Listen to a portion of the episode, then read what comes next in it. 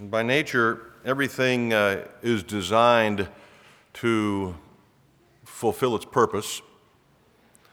Uh, everything results in its desi- designed end. For example, the flower seed grows into a beautiful mature plant. The little baby boy grows up to be a full grown man and looks a lot like his father. Uh, the octopus embryo, uh, even though it looks like a chicken embryo, turns out to be a very strange sea creature, all designed by God to accomplish that very thing. God has designed everything to work to its end. So, what is the designed end of a regenerated person? What's the end game of a person who has come to Christ, who knows Jesus as his or her personal Lord and Savior? Well, the Bible would tell us, what we've just heard read would tell us, that the regenerated person has an enlarged heart, a new heart that draws its owner to its designed end, which is holiness, which is Christ likeness. So if you're here this morning and you know Jesus, God's design for you is that you become like his son, Jesus Christ. God desires that you grow in holiness and Christ likeness and become a mature man or woman of the faith. Now, that may be the natural and ultimate end to which we're headed if we are in Christ, but we've been in the scriptures long enough to know that without some sort of participation, some sort of spiritual activity or cooperation with the Holy Spirit, these things don't happen as they should, at least not at the pace we would like them to happen, right? Uh, things slow to a snail's pace if we do not have uh, an intentional pursuit of the things of God. So, what is it that we can do to cooperate with the Spirit, to accelerate our designed end of becoming like Jesus? I think one of the best places that we can begin is by examining our desires, looking at our hearts, and determining whether or not we truly want to be holy, truly desire to be Christ like, as the verse under focus today says. Verse 40 Behold, I long for your precepts, and in your righteousness give me life. Do you want to grow in holiness? Do you desire to be like Jesus? Jesus said in his first sermon in Matthew 5 Blessed are those who hunger and thirst for righteousness, for they shall be satisfied. So Jesus said that those who will be spiritually satisfied, those who will become like Jesus, are those who really want to grow in holiness, in Christ likeness. So, the good place to start this morning is simply asking this question Do I hunger and thirst for righteousness? Do I truly desire to be like Jesus? Psalm 140 can be broken up into two parts, and the first is the goal of the godly, the goal of the godly, and the second is the power to attain that goal, the power of the godly. So, the goal of the godly and the power of the godly can be read like this Behold, I long for your precepts. In your righteousness, give me life. So, let's unpack these things together. First of all, the goal of the godly. How are you going to become a godly man, a woman, or teenager, or child? How do you plan to make that happen? Are you working on something specific? Do you have a goal in mind, a, a path to follow? To have a passion for God and His Word is a good goal for every Christian, but how's that going to happen? Are you going to keep doing what you're currently doing if you're not seeing the results that you had hoped for? St. Bernard of Clairvaux said, He who is his own pupil has a fool for a master. So, are you going to continue following your practices that you've always done and never seeing the results that you say you want? Um, I, I think that it's a good idea to, to get outside of yourself if something's not working and try something new. The path to holiness is the subject matter of this entire psalm. Psalm 119 is about how to be holy how to follow Christ, how to be like Jesus. It is a map for the Christian life. Uh, it identifies the central elements of what it means to follow Jesus. It instructs the reader on the pursuits of holiness. And so we should remember, as this stanza that we're in right now, verses 33 through 40, points out, that there is a way that's marked out by God in this text for how to arrive at our destined end holiness. I think most Christians want to become holy and want to see their life reflect the life of Christ, but wanting something and doing something usually are two different things, aren't they? The key to experiencing a holy life is to get your will to follow your desires. Is that happening? Do your, does your will line up with your desires, the things that you say you want? Are those things happening in your life? You say you want holiness, you say you want to be like Jesus. Is your will following suit? Paul had this same challenge. The Apostle Paul, in Romans 7, verse 18, said this For I know that nothing good dwells in me, that is in my flesh, for I have the desire to do what's right, but not the ability to carry it out. Lo and behold, Paul's just like you and me. He has all these grand hopes and dreams and desires, but can't seem to follow through. Now, Psalm 119, verse 40, is about that person who genuinely longs for God and is hungering and thirsting after righteousness. So, if you're struggling to see any growth in personal holiness or any true satisfaction in your relationship with God, I want you to consider what I'm going to say today from the text. Even if you see signs of spiritual life and a deepening interest in God, I think that you'll be encouraged if you'll listen today. So here's a summary, if you will, if you like summaries. Developing your longings for God is a key part of fulfilling those longings. Developing your longings for God is a key part in fulfilling those longings. You say you want to be like Jesus? Develop that longing. You say you want to become like Christ, develop that longing. So, with that in mind, let me ask you an obvious question. Is there a difference between a passing wish and a biblical longing? Obviously, there is. What is it? What is the difference? Let me, let me lay it out here for you as clearly as I can. Uh, I've, I've titled the sermon Wishers versus Longers, and I know longers isn't a word, but we're going to pretend it is today. All right? Wishers versus longers, longing being the type of thing that's mentioned in verse 40. That's right before you. Longing for God's precepts. Are you a wisher or a longer? First of all, to, to distinguish the difference between the two, I think everyone is attracted to an abstract or general idea of holiness. I believe that even the ungodly degenerate sees holiness as a virtue. I think everybody wants to be a better person, right? Even the worst amongst us wants to be a better person. Um, but how intense does your desire have to be, or your wish need to be, before it will have an effect on your will?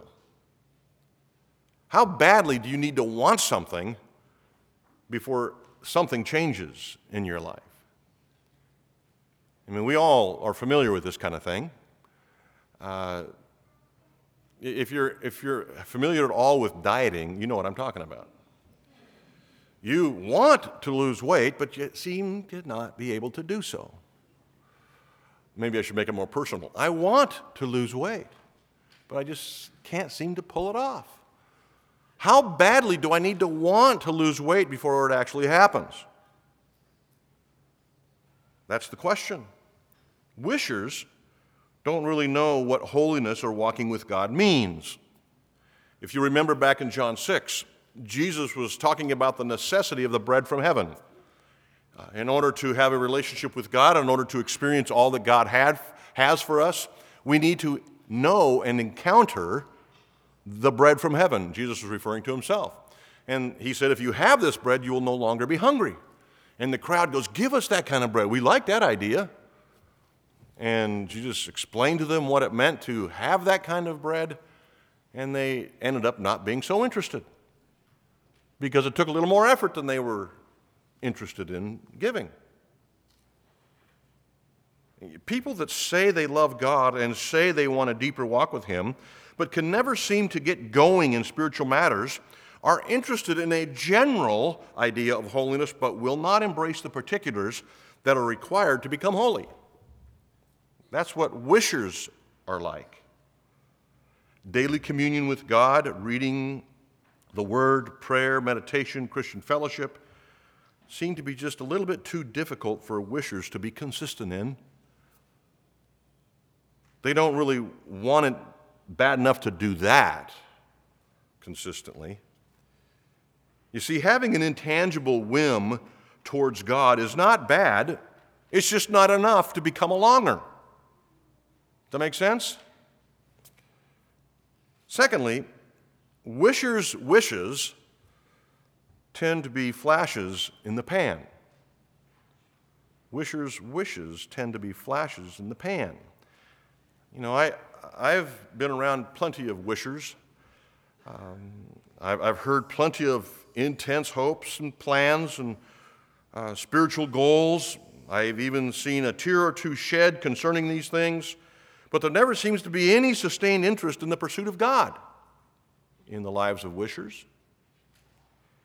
Wishers may receive some sort of prompting from a sermon they hear or a blog or article they read that motivates them to open their Bible and, and start a, uh, a, a, Bible reading guide or, or a prayer journal or attend a small group or even, you know, God forbid, attend a Sunday seminar for a few weeks. But then the cares of life and the frantic requirements of lifestyle creep back into a prominent position, and their wishes drift off and disappear over their spiritual horizon. Does that sound familiar? their spiritual energy runs out. I was mowing my lawn the other day, and I had a can of gas, can of gas out to fill up my lawnmower. And because my wife loves stray cats, she feeds them, and they tend to be around our house more than I like. Um, but this cat walks up and starts drinking this out of this gas can. And all of a sudden, this cat goes berserk, just starts running all over the place, up and down the walls, over the lawn furniture, jumping up and down, screaming around, all of a sudden falls over. Sherry comes out and says, John, what's going on with that cat? And I said, It must have run out of gas.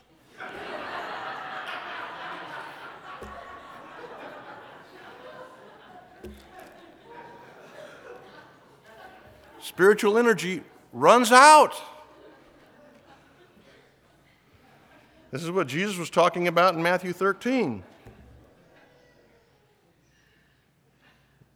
That wasn't a true story for you, susceptible people. but Jesus tells a similar story in Matthew 13 when he does, gives us the parable of the sower. He said, Other seeds fell on rocky ground where they did not have much soil, and immediately they sprang up. They looked good, they looked attractive. But since they had no soil, they died out ran out of spiritual energy.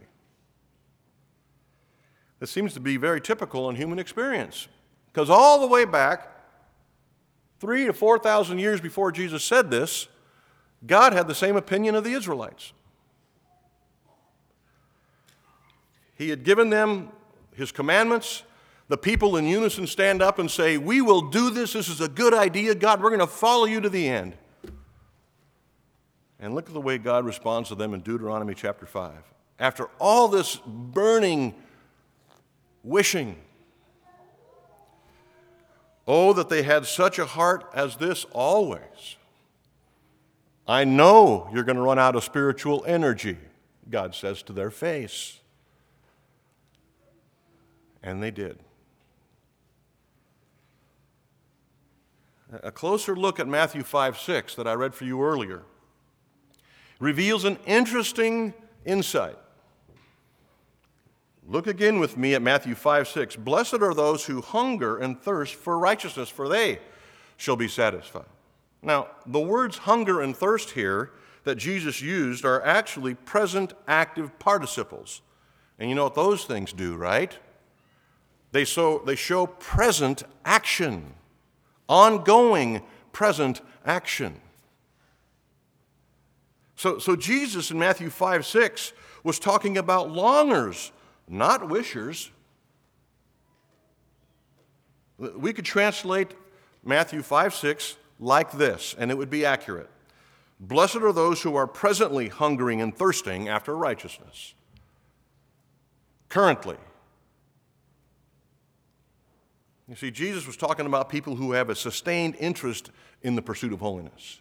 Those are the ones who are going to be blessed. Those are, the ones who will end up looking like me. Those are the ones who will end up being just like Jesus. The ones who have a sustained interest in the things of God. Not those who have a flash in the pan desire that disappears with the sunset. There's an old English word for the kind of wish that never produces results. The word is velleity. It even sounds temporary. Velleity. It's a word that means a mere wish unaccompanied by an effort to obtain it. It's like the sluggard of Proverbs. They wanted to be wealthy, but they weren't willing to lift a hand to pursue it. Oh, I want to be like Jesus. Yeah, I, I really like what I'm reading here. But I really don't have the time to do what it takes to get there. You see, the longer is seen in Psalm 27 4. He said, One thing have I asked for of the Lord? If you could ask one thing, would it be this? Listen, that I would seek after, that I would dwell in the house of the Lord all my days, not just when there's no conflicts, not just when it's convenient, but I would dwell in the house of the Lord all my days and gaze upon the beauty of the Lord. That's a longer, not a wisher. Um, Riverside Christian School requires, uh, at least they used to, I'm not sure they still do, but I think they do. They require uh, families of students to participate in a local church on a regular basis. And they used to bring in a document that the pastor would sign saying, yeah, they're regular participants in this church body. And we had a family that attended here that had their children there at Riverside. And they brought me this document that says, you know, what I just said to you. And I told them I can't sign that. They go, well, why not? I said, well, because you're not here regularly. and I think I need to tell the truth. And they go, well, we're here whenever it's convenient. And I said, there's the problem. That's exactly the point. Being a longer is not about convenience. That's a wisher. Now, we all know the difficulty of what I'm talking about. Let's look at how it can be accomplished. Let's see how, from Psalm 119, verse 40, we can have the power to do this. The verse says, Behold, I long for your precepts. There's the goal. Now, here's the power. In your righteousness, give me life. Do you see it? I think you'll discover as you grow in Christ and you grow older as a Christian that you need ongoing disbursements of God's grace. I, I, I know that I know that, have experienced that. Um, your initial experience of grace at the point of regeneration when you're converted by the Holy Spirit brought spiritual life to your soul, gave you an enlarged heart, and it was done by the work of the Holy Spirit in a gracious manner, and that guarantees your relationship with God and your eternity with Him. But in order to continue to grow in Christ likeness, continue to grow in your hunger and thirst for righteousness, there needs to be more grace dispensed from the Spirit through the Word to your soul. This is what the Holy Spirit does. If we're going to become like Christ, there are more necessary gifts given of grace to make us longing people, to help us be obediently living His precepts. This is what the psalmist has been asking for throughout this whole uh, chapter. Like verse 32, I will run in the way of your commandments when you enlarge my heart. God, if you give me an enlarged heart, I'll run. You know, almost every single stanza has that kind of verse in it, acknowledging the necessity of God's involvement. Charles Spurgeon, who wrote a wonderful devotional called Morning and Evening, from June 11th, commenting on 1 John 4:19 that says we love because he first loved us, wrote this devotional. I'm going to read it for you in its entirety. Take about 90 seconds. Listen to this wonderful and pertinent description of longing. There is no light in the planet but that which proceeds from the sun.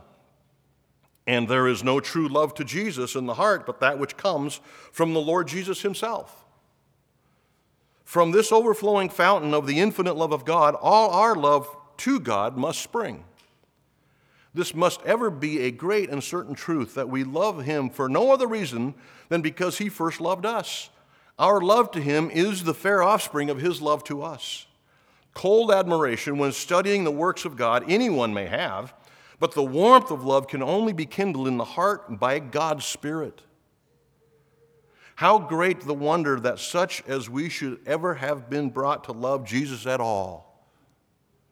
How marvelous that when we had rebelled against him, he should, by a display of such amazing love, see to draw us back. No, Never should we have had a grain of love towards God unless it had been sown in us by the sweet seed of His love for us. Love, then, has for its parent the love of God shed abroad in our hearts. But after it, after it is thus divinely born, it must be divinely nourished. There has to be ongoing grace. Love is an exotic. It's not a plant which will flourish naturally in human soil. It must be watered from above. Love to Jesus is a flower of a delicate nature. And if it is received no and if it receives no nourishment but that which could be drawn from the rock of our hearts, it would soon wither. As love comes from heaven, so it must feed on heavenly bread. It cannot exist in the wilderness unless it be fed by manna from on high. Love must feed on love. The very soul and life of our love to God is His love for us. Friends, this is really important stuff. You want to be a longer? God must do the work, but you must participate. This is the request of Psalm 119:40. The fundamental reality is that there is a saving work of the Holy Spirit that takes place at the moment of regeneration, and then there is an ongoing work of sanctification, of becoming like Jesus, that the Holy Spirit also must participate in. To consider regeneration, we could go anywhere we wanted to in scriptures, but one that's familiar to you is found in Ephesians chapter 2 says this, and you were dead in your trespasses and sins. You're dead. You need to be revived. You need a heart. You're dead. And then here comes regeneration. Verse 5, Ephesians 2. Even when we were dead in our trespasses, God made us alive together with Christ. By grace you've been saved. So there's that initial work of grace that brings you to life, like Lazarus when Jesus said, Come forth. The same kind of thing happened in your heart spiritually. Jesus said, Live. And you took a breath of spiritual air for the first time. That's regeneration. Now you need to keep breathing. You need to keep having your heart enlarged and strengthened. And that's what the Holy Spirit comes alongside you and does throughout your Christian experience. This is what makes you long for God. So, why do we need these extra gifts of grace, and infusions of grace as we mature in Christ? Because we have a spiritually fatal disease. We have all sinned, and this corruption is eating at our souls, which Paul talks about in Galatians 5 when he says, For the desire of the flesh, the desires of the flesh are against the spirit, and the desires of the spirit are against the flesh, for these are opposed to each other to keep you from doing the things that you want to do. There's this battle raging on in your life, and I know you've recognized it. One has you interested in the things of God, one has you disinterested in the things of God. And that's why we plead with God to continue to fill us with His grace so that we'll long for Him more than we do the world. We see this process of growth taking place all over the New Testament. Peter talks about it, 1 Peter 2 5. You yourselves, like living stones, are being built up. It's a process you're in. Do you see it? Are you growing? Have you experienced this movement Godward? We are being built up. We need the ongoing work of the Spirit. We need the new heart. We need Him to continue to exercise it. We need Him to enlarge it so that we can run in the way of His commandments. In order to be lively Christians, we need the longings deposited in our soul by the Spirit of God. This is what the psalmist said in chapter 80, verse 18.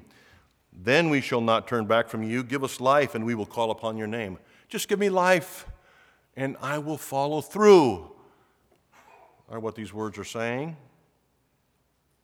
Without that continual intervention, even against our will, the Spirit of grace, He, he brings these, these desires to our soul, these longings to our heart.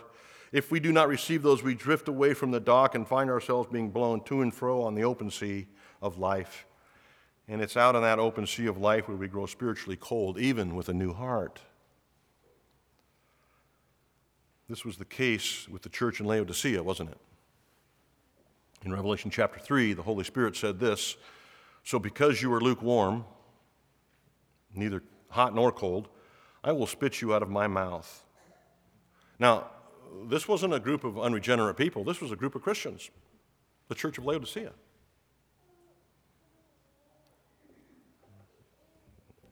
They'd grown spiritually cold.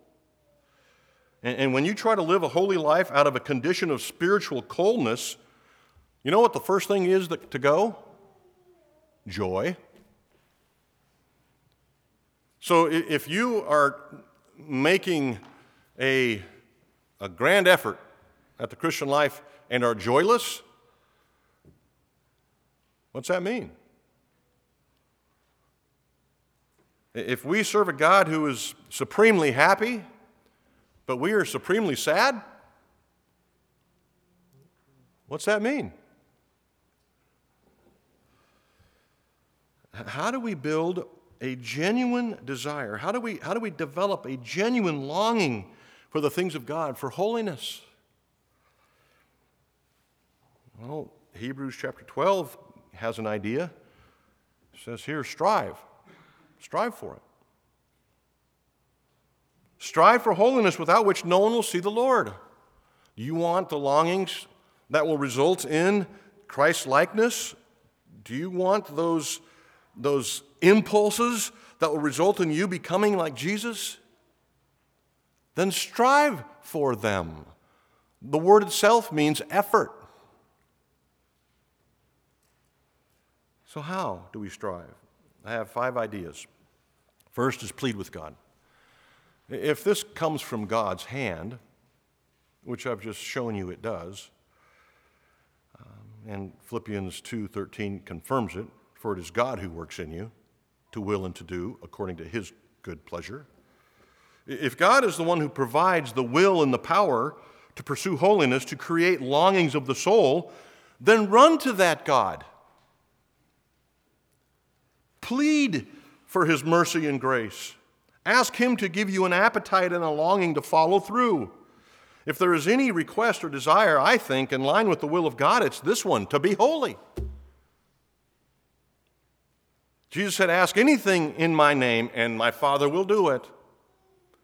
How about this one? God, you've commanded that we be holy. Please help me do so. Is that in line with God's will? Yes. Then go to Him and ask that request. Plead with Him. It's the heart of Christ to give. God is a giving God. For God so loved the world that what? He gave. He is a giving God, especially to those interested in His gifts. Jesus is a giver by nature. He says this in John 6 27 Don't work for food that perishes, but for the food that endures to eternal life, which the Son of Man, which I will give you. Do you desire a longing that will change the course of your life? That will give you an intimacy with God that is rewarding? Plead with the God who gives for it right now. Next, mimic the godly. Mimic the godly who do these things. Paul said this to Corinthians church in 1 Corinthians 11 1. Imitate me as I imitate Christ. Follow me as I follow Christ. You want to have a relationship with God like I do? Follow me, Paul said. Do what I do. You see, those who hunger and thirst for righteousness consistently do certain things in their life. They, they, have established spiritual disciplines. Even in the dry seasons, they seem to continue to find themselves in the Word, in prayer, in fellowship, even when sorrow is weighing heavy upon their soul. You want that? Mimic them. You know, every day we practice a metaphor that I think God has designed to show this to us, to demonstrate our spiritual need. The strange thing happens to me that forces me to go to our, my refrigerator, refrigerator every day. I get thirsty and I like chilled water, so I instinctively find my way to the refrigerator. And I put the glass up there and fills it with cold water and I drink it. And somehow, I can't even explain it scientifically, but it happens, my thirst goes away. Water, thirst goes away. Now, People who hunger and thirst for righteousness recognize the supernatural element and know that the continuation in godliness is a work of grace, and grace is dispensed in certain places. Right?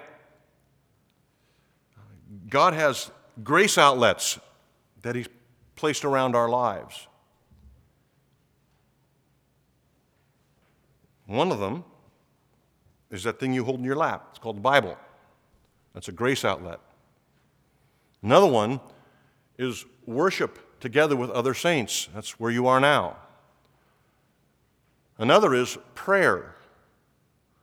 God uses all these grace outlets and He's placed them strategically around your life so that when you desire more longing, you go to those places, and guess what? God does His work. So, if you're one who doesn't seem to have these consistent longings, I would simply ask when's the last time you were at those grace outlets? Do you regularly show up to the places where God satisfies?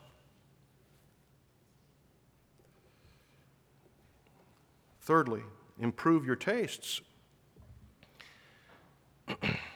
what are your spiritual taste buds like? What gets you excited? improve your taste. You know, we can easily overdose on worldly things and the pursuit of those things, the worthless things talked about up here in a few, uh, verse 37. We can overdose on that stuff easily. But you can never overdose on Jesus. You can never get too much of him or become too holy. Matthew Henry said it like this Tastes of the sweetness of God's precepts will but set us longing after a more intimate acquaintance with them. So if you get a genuine taste of God in His Word and fellowship with Him in His Word or with His people, guess what? It's going to cause a desire for more intimate acquaintance with those things.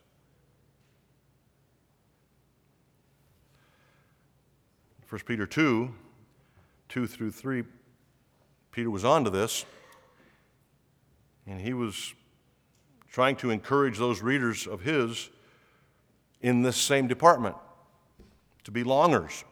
And he says, like newborn infants, long for pure spiritual milk, that by it you may grow up to salvation. Find that grace outlet of pure spiritual milk, the Word of God, and suck on it. If indeed you've tasted that it's good even though you may only be a wisher currently, but wish you were a longer, or long that you were a longer, have you tasted that God is good at some point in your life? Have you personally experienced joy in walking obediently? Have you enjoyed the presence of the Holy Spirit at some point? Then get back into that place. Go back to that grace outlet. Return there. Improve your tastes.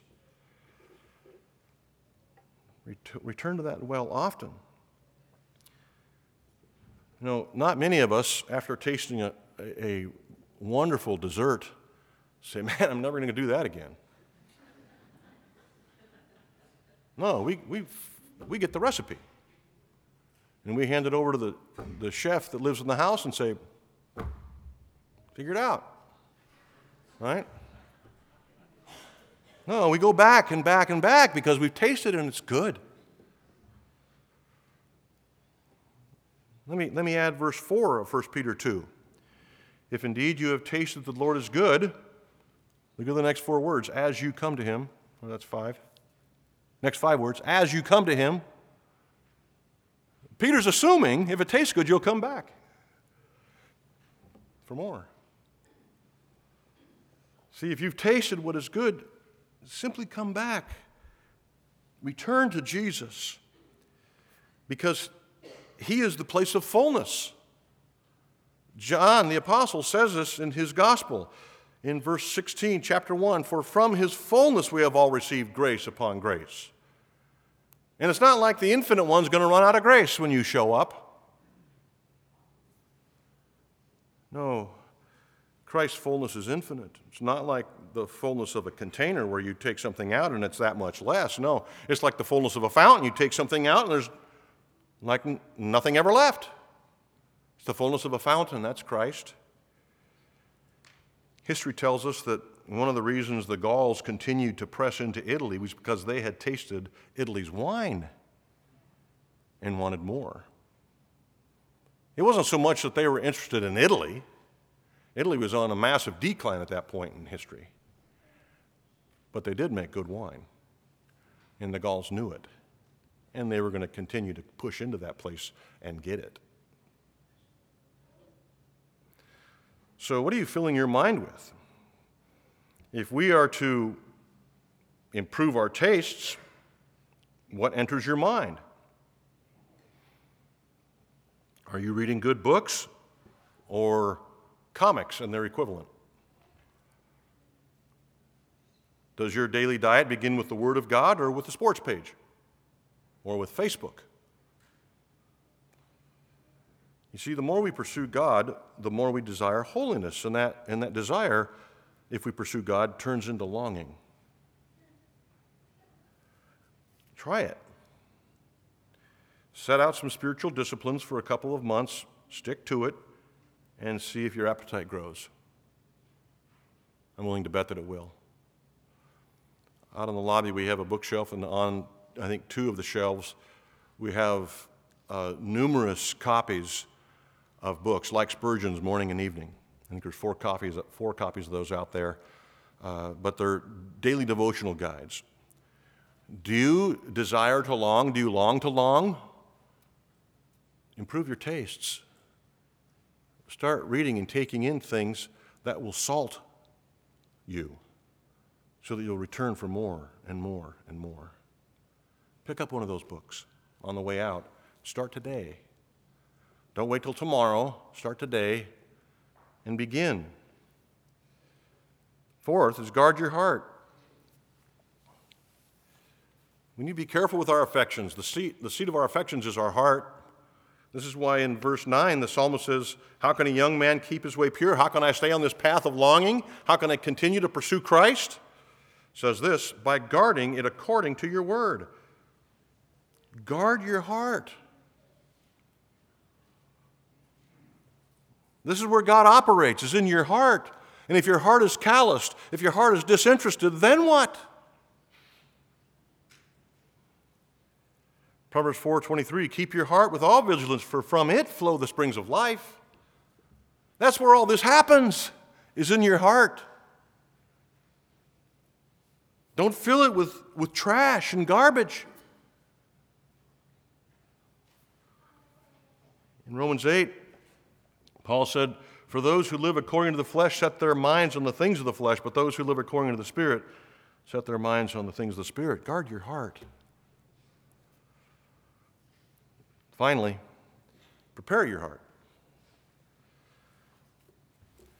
One of the best ways to develop a longing soul in cooperation with the work of the Spirit is to prepare your heart. Daily remind yourself of those grace outlets and return to them. Know that that's the place of fulfillment. And ask the Holy Spirit as you approach those things, whether in prayer, Bible reading, fellowship, worship, whatever you're doing, prepare your heart for the reception of God's goodness, God's grace. Pray and ask God, do your work in me today, right now, as I open your word.